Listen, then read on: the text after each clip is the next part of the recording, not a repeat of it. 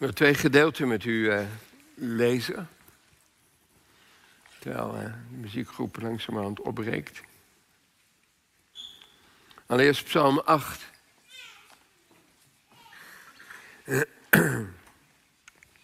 Psalm 8 en daarna uh, Hebreeën 2. En Hebreeën 2 zult u merken, uh, zullen jullie merken. Ik zat er net even te denken, ik wist niet dat de kinderen in de dienst zouden blijven, maar ik kom uit Delft. En uh, daar kerkten we in de grote kerk in Delft heel vaak op de markt. En daar was alles in het zwart. Zwarte ouderlingen, zwarte dominee met zo'n lange toga. En we zongen alleen maar psalmen. En die zongen ook nog langzaam. Maar met duizend man langzaam zingen is best mooi.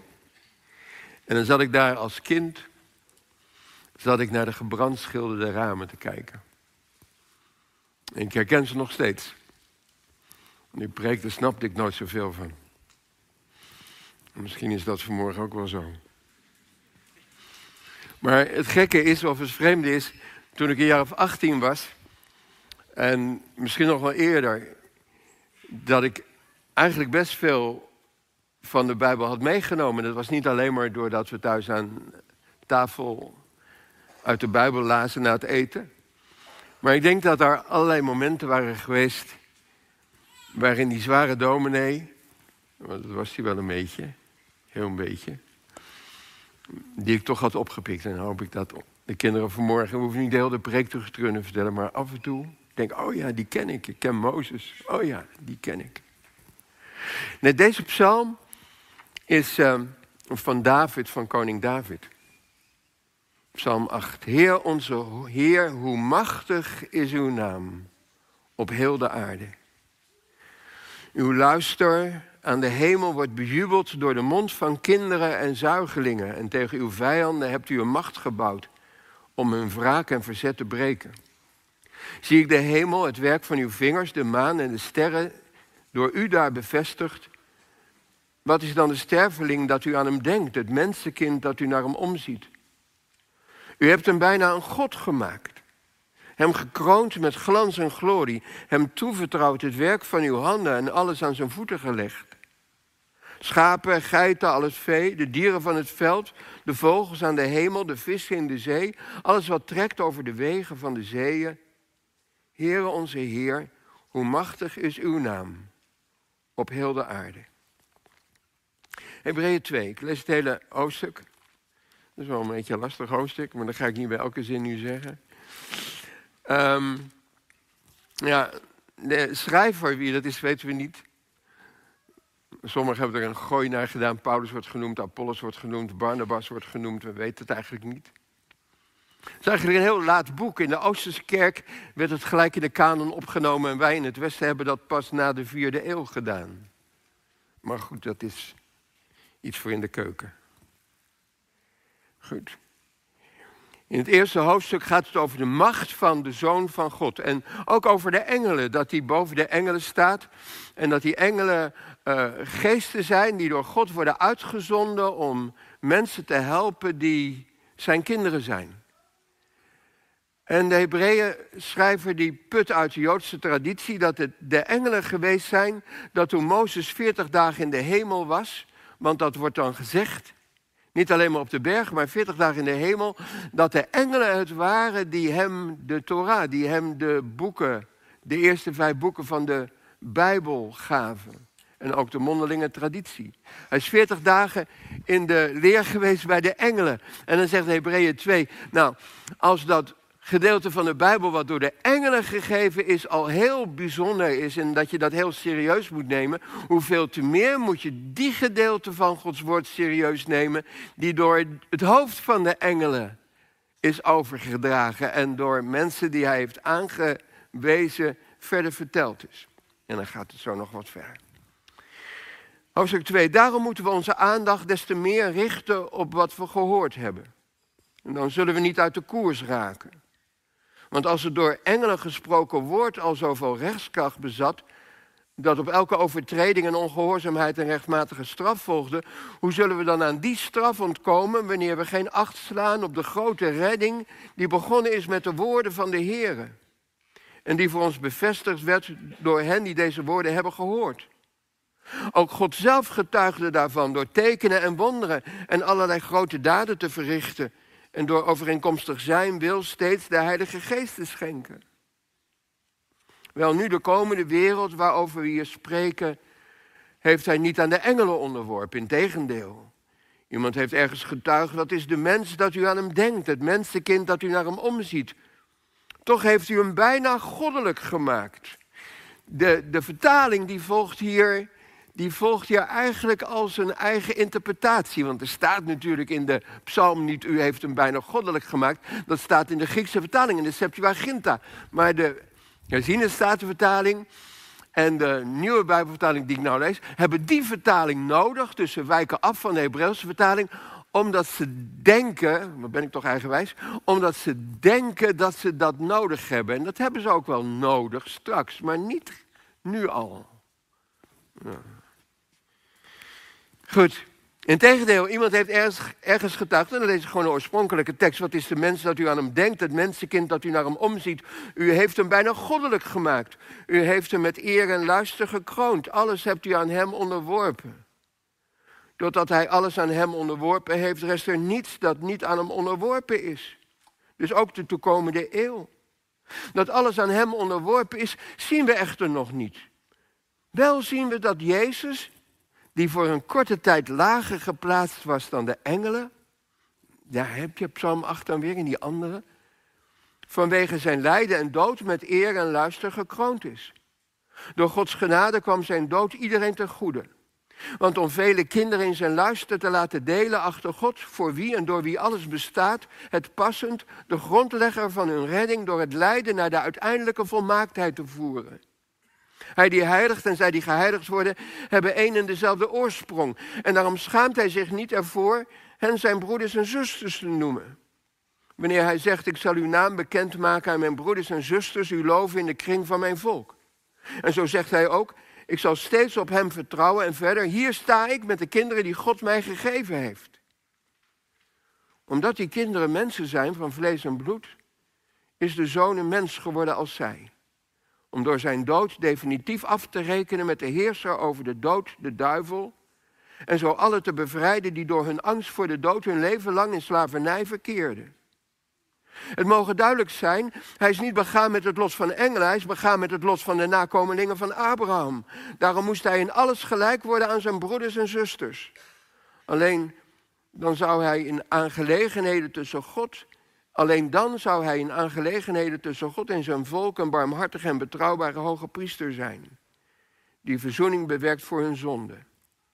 Juist omdat hij zelf, toen hij op de proef werd gesteld, het lijden doorstaan heeft, kan hij ieder die bedroefd wordt bijstaan. Tot zover de, de tekst van Psalm 8 en van de Hebreeënbrief.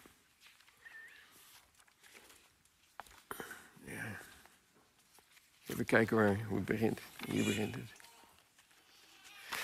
Goed. Ik kom hier niet zo vaak, dat, dat, dat weet u, zo gaat het dan.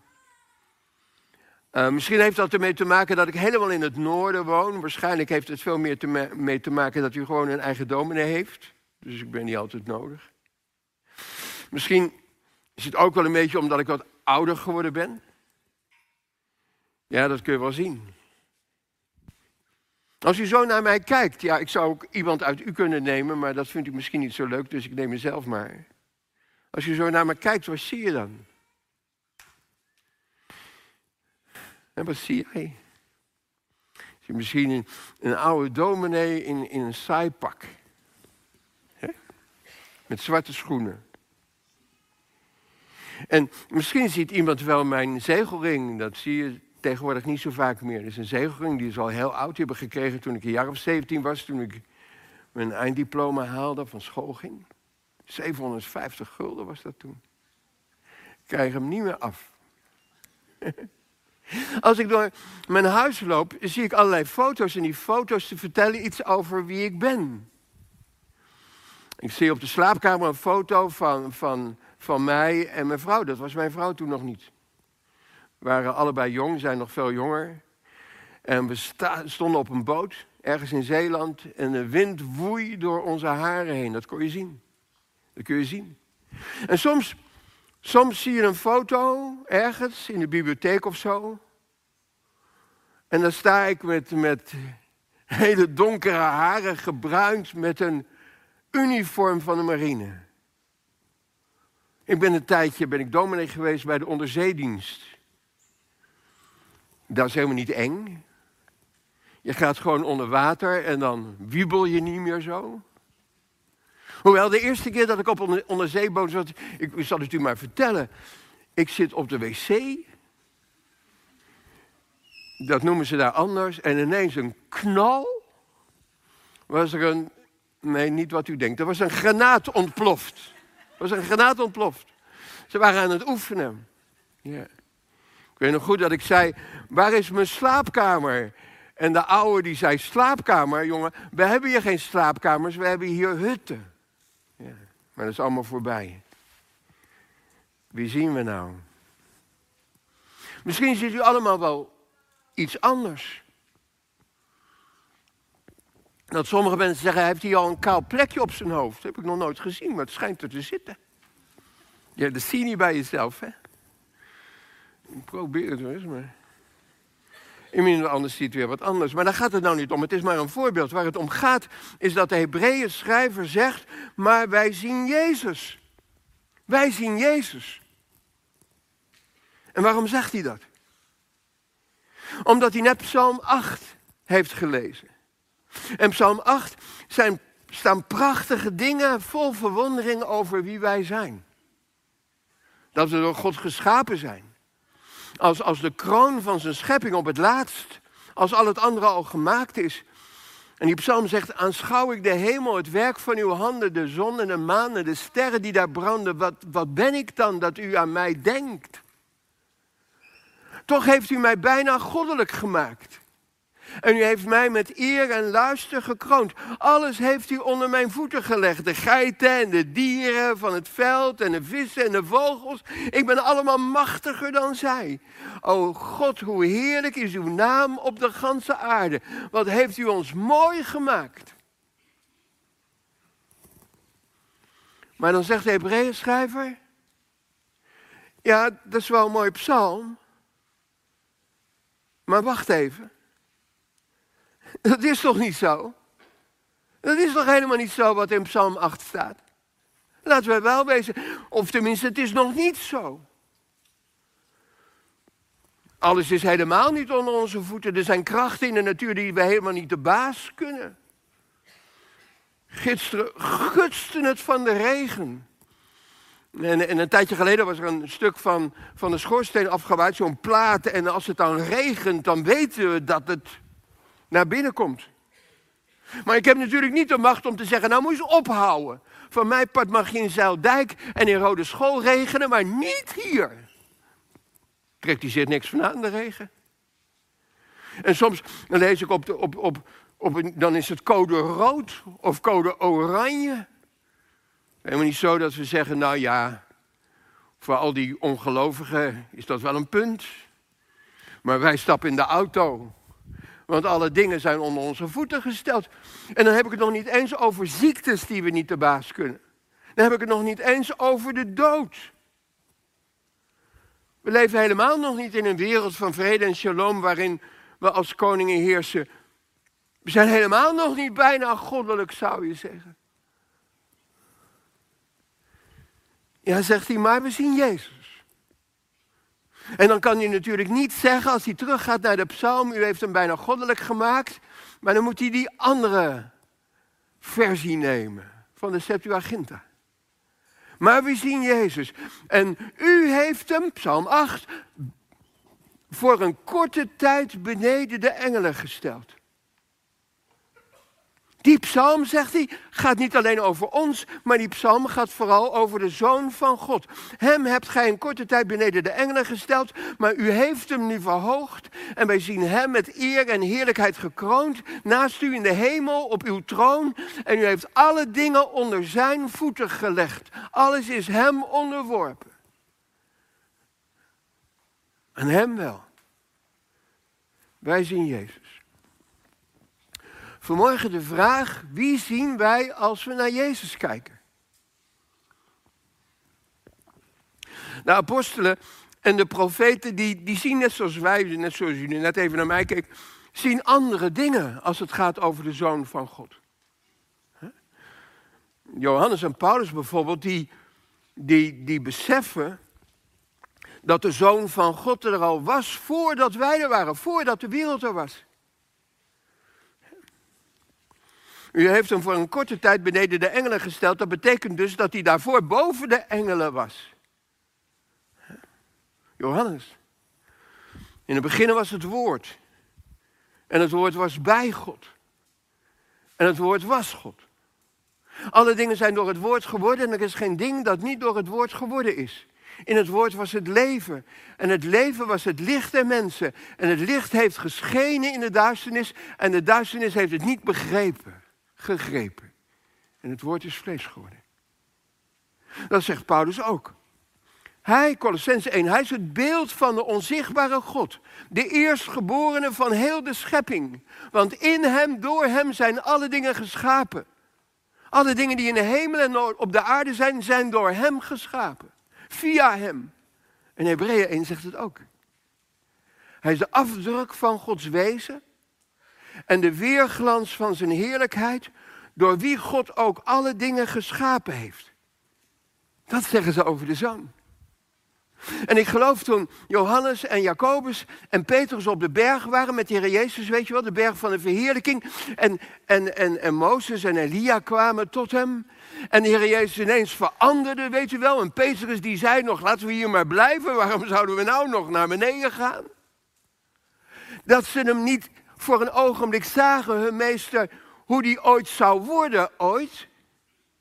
Maar dat ze hem zagen ineens hoe die werkelijk is, hoe die in wezen is. Zo is de zoon van God. Als we spreken over Jezus, is het niet alleen maar een liefdevolle man met lang haar en een mooi baardje, met mooie blauwe ogen. Ik had zo'n plaatje om mijn slaapkamer in Delft hangen. En dat was uiterst politiek correct. Het was een geel, dat moet je tegenwoordig zo zeggen geloof ik, een geel mensje en een zwart mensje en een wit mensje. Zo op schoten bij de Heer Jezus. En de Heer Jezus omarmde ze.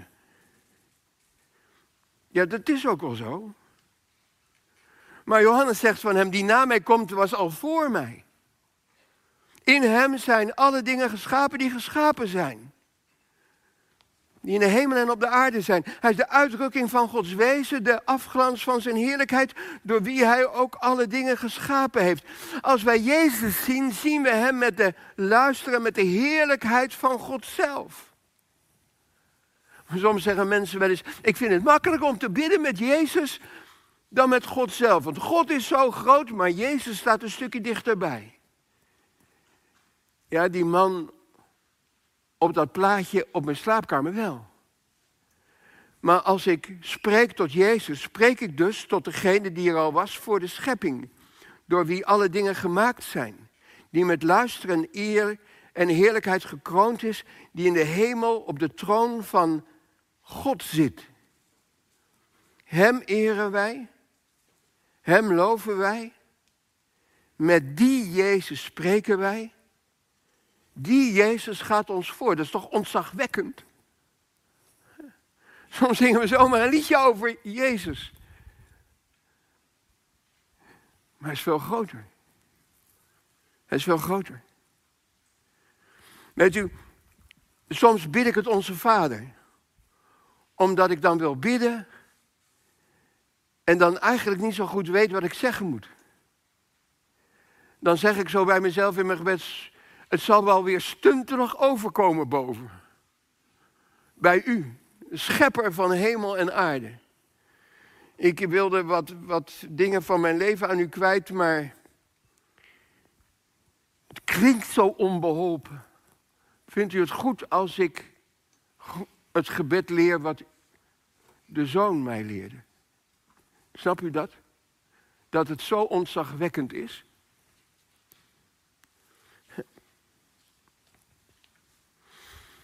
Maar de Bijbel die zegt nog meer.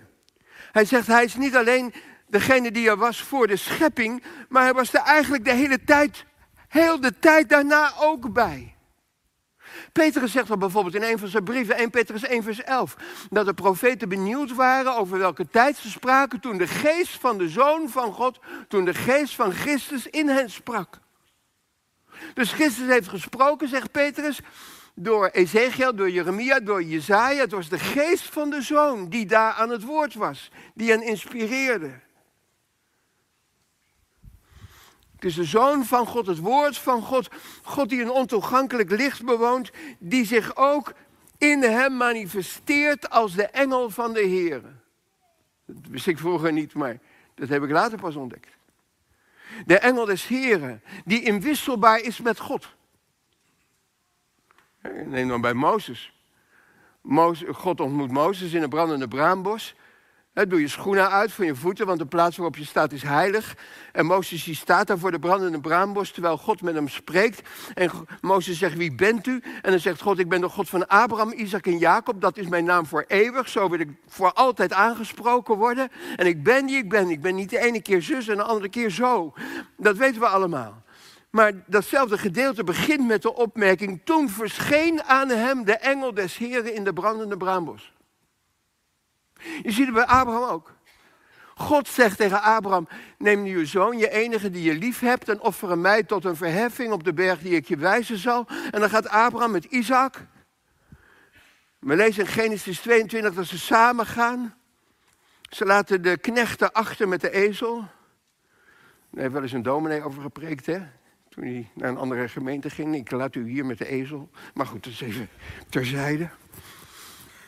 Dat had ik eigenlijk niet mogen zeggen, maar even tussen. Abraham gaat samen met Isaac. Zo gingen die beiden tezamen de bergen op. En dan heb je daarna die geschiedenis dat Isaac oud geworden is, maar hij blijkt helemaal niet zo oud geworden. Want als Jacob weer terugkomt uit Paddan Aram, dan ontmoet hij zijn oude vader 180 en is hij al 60 jaar weg of zoiets, misschien wel langer. Maar hij, is toch oud op een of andere manier. Dan, dan komen Esau en Jacob en dan bij Isaac omdat hij niet meer kan zien. En de Joodse traditie zegt, ja, dat was vanaf dat moment. Hij legde zich op het altaar op de berg, berg eh, de, de, de berg van, de, de berg, Horeb niet, maar die andere, waar hij even niet op kan komen. de dorsvloer van Arauna, waar de tempelberg op is gebouwd. Die berg, en dan legt hij zich neer. En terwijl hij zich als een offer brengt, dan opent hij zijn ogen en dan gaat, de, dan gaat de hemel open en dan ziet hij de heerlijkheid van de engel des Heren. En vanaf dat moment is het nooit meer goed geworden met zijn ogen. Dat is wat de Joodse traditie zegt. Maar ik ga nu verder. Als Abraham dat doet, dan lezen we. Toen verscheen de engel des Heren aan het firmament. En die zei tegen hem: Nu weet ik dat je mij gehoorzaam bent. Zegt de engel des Heren. Nu weet ik dat je godsvruchtig bent. Dat mij, jij je enige zoon mij niet onthouden hebt. Ja. De engel des Heren. De engel des Heren legert zich rondom degene die God vreest. Op Psalm 34. De engel des Heren was benauwd in al hun benauwdheid en werd hen tot een verlosser. Jezaja 63. Of bij Daniel. Na 70 jaar ballingschap verootmoedigt Daniel zich voor God, want hij weet dat God zijn volk zal redden. Na 70 jaar, dat heeft Jeremia gezegd. Maar er is nog niks gebeurd. En dan gaat hij op zijn knieën en hij beleidt zijn zonde. En dan vertrekt de engel des Heren uit de hemel. Maar het duurt lang voordat de engel des Heren bij Daniel is. En als hij daar eenmaal is, dan verontschuldigt hij zich. Hij zegt, ik moest strijden met de engelenvorst van Perzië, want die moet het volk laten gaan, Perzië. En niemand hielp me dan alleen de engelenvorst van Israël, Michael.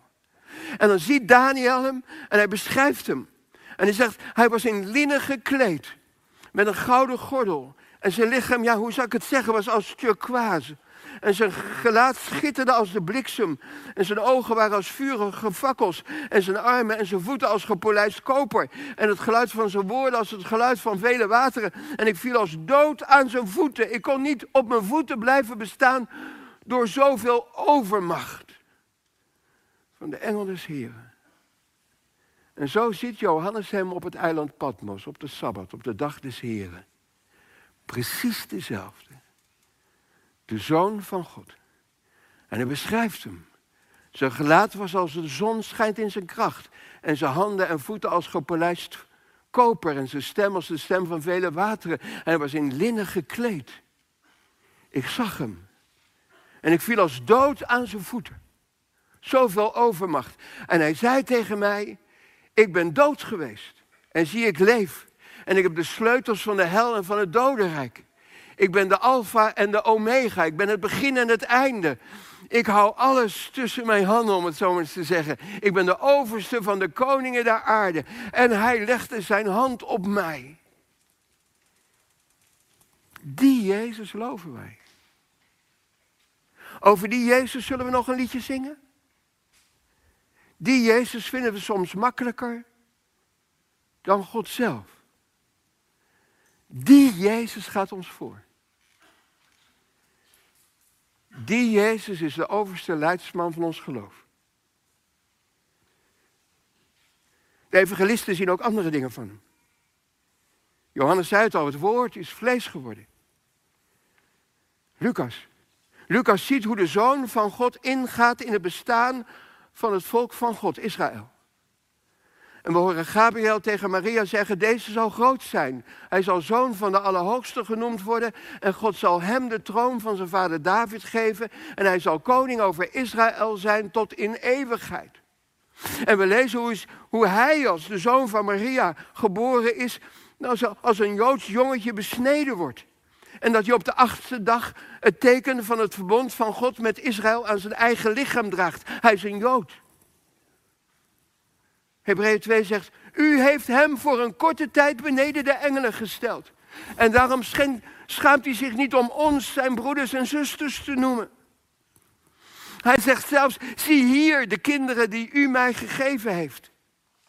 Ja, zegt de Hebreeënbrief, en omdat dat zo is, heeft hij ons bevrijd van de angst voor de dood. Hij heeft voor ons allen de dood gesmaakt. Hij is voor ons uitgegaan naar het leven. Want God ontfermt zich niet over de engelen, maar over de kinderen van Abraham. God ontfermt zich niet over de engelen, zegt Hebreeënbrief, maar over de Joden. Over de kinderen van Abraham.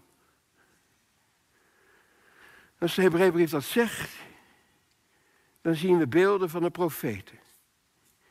Hij heeft voor ons allen de dood gesmaakt. Nochtans, Jezaja 53, onze ziekte heeft hij gedragen. Onze smarten. De straf die onze vrede aanbrengt was op hem. En door zijn striemen is ons genezing geworden. Om zijn moeitevol lijden zal hij licht zien. Dat staat er ook. We kennen die woorden. Maar het bijzondere van deze profetie is, uit Jezaja, dat hier niet Israël aan het woord is, maar de koningen van de aarde. Wat ons niet verteld is, hebben we gehoord. De naties van de aarde zijn aan het woord en spreken hun verbazing uit over die man die de zonde op zich neemt en die sterft voor hen. En de rabbijnen zeggen, ja, maar het gaat ook over ons in Jezaja 53. Wij zijn dat, wij, wij dragen de smaad van de wereld. En dat kun je ook niet ontkennen. Maar die koningen zien vooral één persoon in het midden van Israël. En ze zeggen, hij is er dus ook voor ons. Hij is er dus ook voor ons. Wij, wij, kijken, ook, wij kijken ook mee met de Hebreeënbrief. Wij zien ook Jezus. En niet alleen met eer en heerlijkheid gekroond, maar, maar we zien hem ook als hij de weg van de ontluistering en de kruisigingen van de dood gaat. We zien de Jood Jezus voor ons sterven. Het is allemaal dus niet met ons begonnen. Dat zeggen we wel eens. Het is met de kerk begonnen. Dan zeggen we dat een beetje arrogant of onwetend. Maar de zoon was er al heel lang. Al voor de schepping en op de weg van Israël. Als de engel des Heren. En, maar wij ook. Wij zien hem daar. In hem loven wij en eren wij. En met hem spreken wij, omdat we het soms wat makkelijker vinden, zeggen we dan. Paulus zegt in Romeinen 8, hij is de eerstgeborene van vele broeders, van vele broeders. Hij is de eerste voor de schepping, bij de schepping, in de weg van God met Israël, in Israël, in de dood, door de dood heen, in de opstanding, in zijn verheerlijking, opdat hij in alles de eerste zou zijn voor vele broeders. En hij zegt dat om de niet-Joden erbij te trekken. Ook voor jullie, voor vele broeders, jullie ook. We zien Jezus. Maar het is natuurlijk niet zo dat we alleen maar kijken naar boven. Paulus gaat verder in zijn brief en zegt: nee, wij mogen delen in zijn leven. Wij mogen delen in zijn geloof. In de doop groeien we samen met hem, worden we één plant met hem. Hij bewoont ons met zijn geest. Delen in zijn geloof, dat moeten we dus doen elke morgen. Elke morgen gaan we naar de bron en zeggen we: Vader, ik stamel wat. Ik ben onbeholpen. We het niet over mijn geloof hebben. Maar ik wil drinken uit de bron. Deel mij het geloof van uw zoon, zijn zachtmoedigheid, zijn geduld, zijn gehoorzaamheid aan u, zijn toewijding, zijn reinheid. Hij heeft u verheerlijkt. Deel dat aan mij. Zijn liefde, dat er staat, toen heeft hij de zijne tot het einde lief gehad. laat me daaruit drinken, of in Romeinen 15, dat hij een dienaar van Israël geworden is, om alle beloften van u te bevestigen. Laat me dat ook drinken, dat hij een dienaar van Israël geworden is. Dan moet je niet zeggen, ja, ik drink aan de bron, maar ik, drink niet alles. Sommige mensen drinken zeggen, ja, ik drink alleen wat lekker is. Wat me uitkomt. Wat gewend bent. Net zo Ranja van vroeger. Dat drink ik, maar ik ga niet alles drinken. Nou is God niet iemand die zegt, en nou zul je drinken. En dan zul je alles drinken. Zo is het niet, dat weet u. U kunt rustig een paar teugjes nemen en dan weer weggaan. En u heeft heus geen schuldgevoel. Maar zo is God niet. Hij geeft je in het begin gewoon een paar teugjes. En dat klinkt heel normaal. Alleen het bijzondere is dat je het leven deelt van Jezus. Maar uiteindelijk laat je ook dat drinken wat je niet gewend bent. Dat hij een dienaar van Israël geworden is. Dat laat hij ons drinken. En dat kunnen we niet laten staan. Nee, ik hoef niet meer. Die houding drinken we dus binnen. En we mogen hem zelf, zegt Paulus, uitnodigen om ons te bewonen met zijn geest. Paulus zegt, ik leef niet meer, ik ben met Christus gekruisigd. En voor zover ik nu nog leef, leeft Christus in mij. En dat, doordat hij ons bewoont, veranderen wij, dat zegt Paulus, van heerlijkheid tot heerlijkheid. Door de geest van God die in ons woont. Wij proeven, zegt de Hebreeënbrief in Hebreeën 6. Hoe kun je nou loslaten, zegt hij. Jullie hebben de krachten geproefd van de toekomende eeuw. En als ik iets zou willen zeggen vanmorgen. Is dat we daardoor zouden moeten opvallen. Dat je mensen die buiten kerk zijn mee naar de kerk neemt en die zegt, er gebeurt hier wat. Weet je waarom? Omdat hier mensen veranderen van heerlijkheid tot heerlijkheid. Hier proeven mensen de krachten van de toekomende eeuw. Hier vind je niet een groep van duizend mensen die gelijk hebben. Hier vind je mensen die bewoond worden door de geest van God, door de geest van Jezus, die de schepper van alle dingen is. En dan weet ik ook wel dat, dat het nog een gebroken wereld is en zo, maar we moeten ons daar toch naar uitstrekken. We moeten de deur toch openzetten voor de Heilige Geest. Voor de liefde en voor die bijzondere kracht ook van de Heilige Geest. Als God in Hebreeën 2 zegt dat hij zijn woord bevestigt met wonderen en tekenen en velelei krachten en de Heilige Geest toedeelt aan wie hij wil, dan kunnen we toch niet zeggen, ja hij heeft goed gepreekt, want het is waar wat hij zei. We gaan weer verder. Nee, dan, dan zeg je in al je onbeholpenheid en geef me dan ook uw kracht. Laat het dan zien in de kerk, zodat ik iemand uit de straat kan meenemen en kan zeggen, als je met ons meegaat, dan zul je eens wat beleven. En dat moet ik niet alleen doen. Ik heb er twintig jaar over gedaan. Ik wilde altijd mensen genezen. Toen dacht ik, ja, daar begin ik niet aan. Het staat wel in de Bijbel, maar als ik dat doe, mijn kerkraad zien me aankomen en hij poten heeft weer wat. Met mij worden ze alleen maar zieker, dacht ik. Totdat iemand er was dan van de Pinkstergemeente, nou en?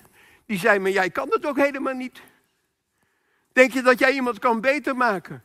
Maar je kan je wel uitstrekken. Je kan je hart wel openstellen. Ja. Toen begon het. Wij veranderen van heerlijkheid tot heerlijkheid. Maar ik moet opschieten. Ja, u heeft nog vakantie voor de boeg, dus het kan nog wel even. Dan zit u straks op de camping en dan zeg je, weet je nog? Toen begon hij over de heerlijkheid en toen zaten we nog drie kwartier in die... Nee, nee, zeg je man dan. Toen was je al een beetje druk in je hoofd. Het was veel korter. Is het zo? Ja, het is zo. Het was veel korter. En doordat hij ons bewoont, zegt Paulus in Romeinen 8, zullen we hem ook volgen. In de, de geest van hem die Jezus uit de doden heeft opgewekt in u woont. Dan zal hij die Christus uit de doden heeft opgewekt, ook uw sterfelijke lichaam mede levend maken met hem. Door de geest die in u woont. Niet omdat u iets onsterfelijks in uzelf heeft. Kom nou. Maar door de geest die in u woont. Die draagt u door de dood heen.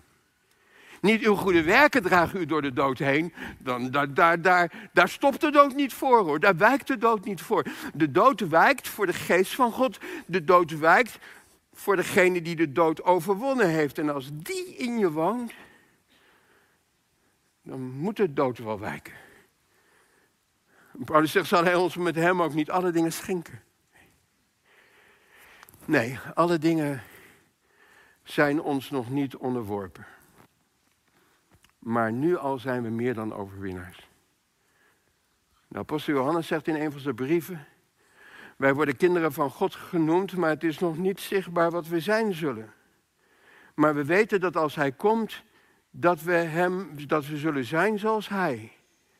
En dan zegt hij, als we die hoop hebben, laten we ons dan nu al reinigen zoals Hij. Laten we beginnen te leven zoals Hij. En dan die ontzettend moeilijke zin. En ieder die in Hem blijft, en ieder die in Hem blijft, zegt Johannes, die zondigt niet. Die zondigt niet.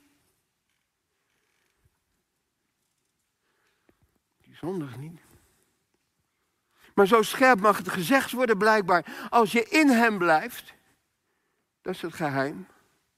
Zolang je niet laat bepalen door jezelf, zolang je niet vergeten bent dat hij je bewoont en je je laat bepalen door je oude ik. Maar als je in hem bent, dan zul je niet zondigen. Blijf in hem. En ondertussen kijken we dus niet alleen. En we horen dingen we zingen ze ook vaak. We hebben vanmorgen al dingen gezongen waarvan je zegt, mensen. Ja, je zingt ze zo, ze babbelt zo lekker door. Maar we hebben wel wat gezongen hoor, vanmorgen. Dat was, dat was niet, niet te weinig.